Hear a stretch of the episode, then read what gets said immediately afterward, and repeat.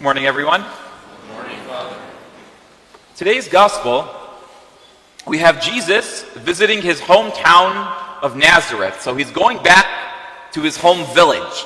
So we can all relate to that a little bit because, you know, a lot of Chaldeans are from different villages, right?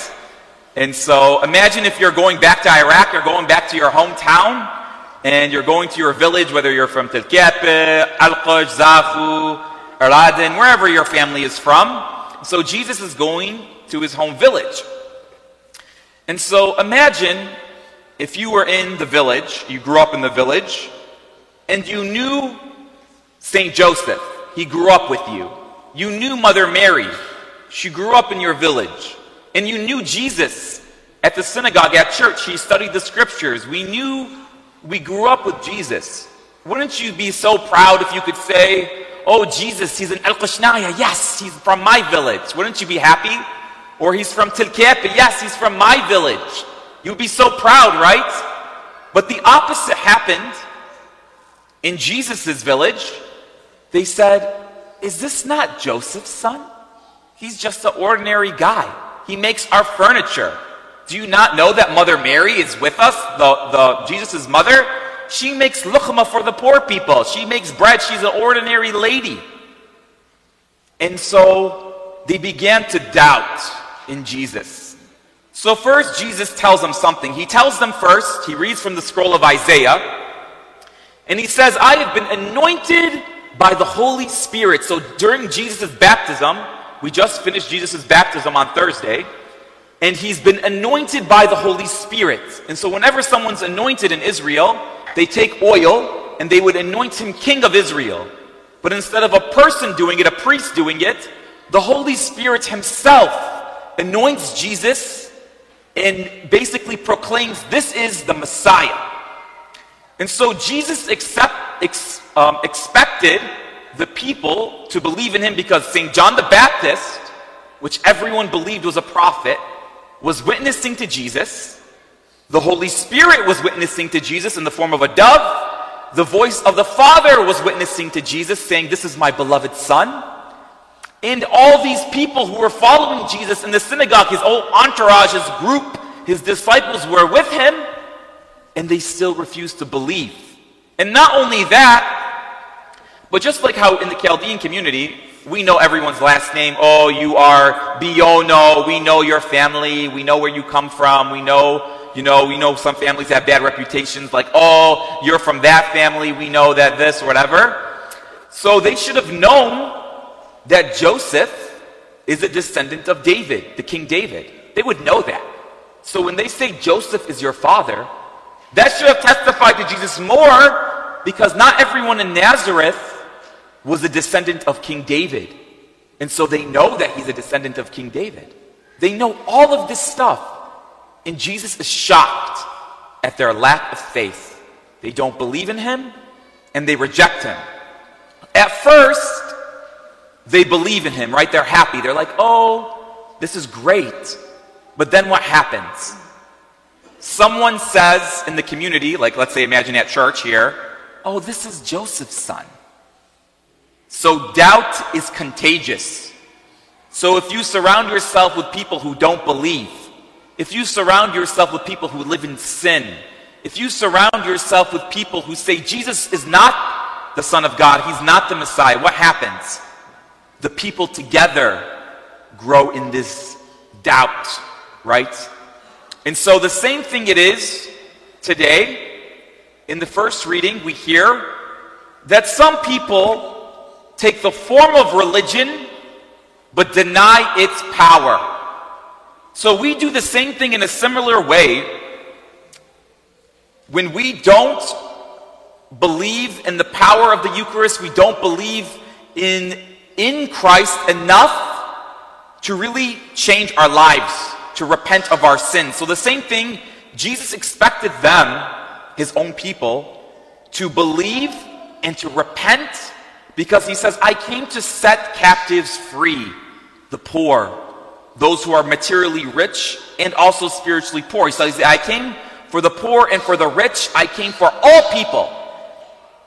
And so today we have a problem, even in my own life. I remember a time in my life when I was going to church, but I wasn't letting the power of God change me, right?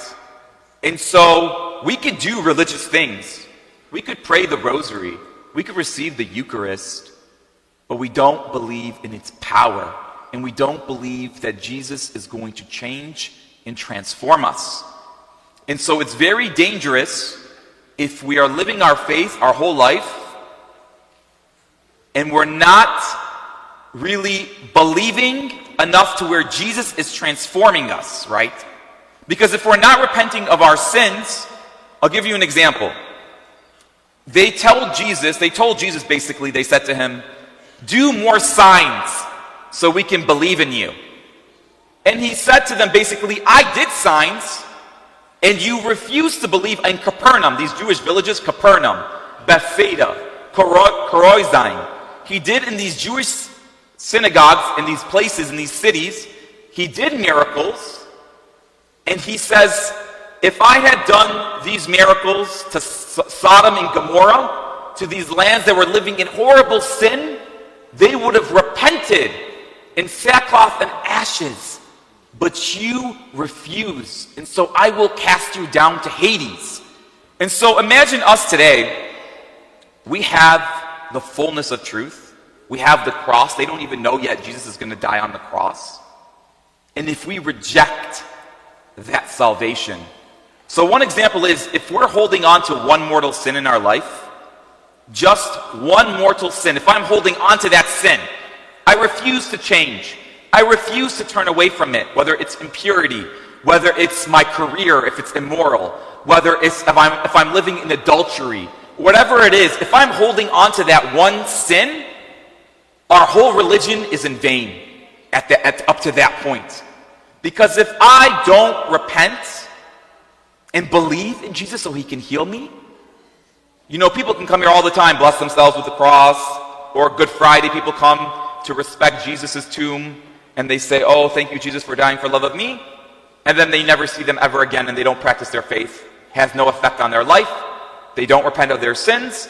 And religion is kind of like this tradition that I just do, but has no power. So, Father Perrin shared a story the other day. I'm going to share the same story in his Mass yesterday. The power of the Eucharist and the power that it has to transform. There was a saint, her name is St. Clare of Assisi, and an army was coming to destroy the, all of Assisi and was going to charge the convent.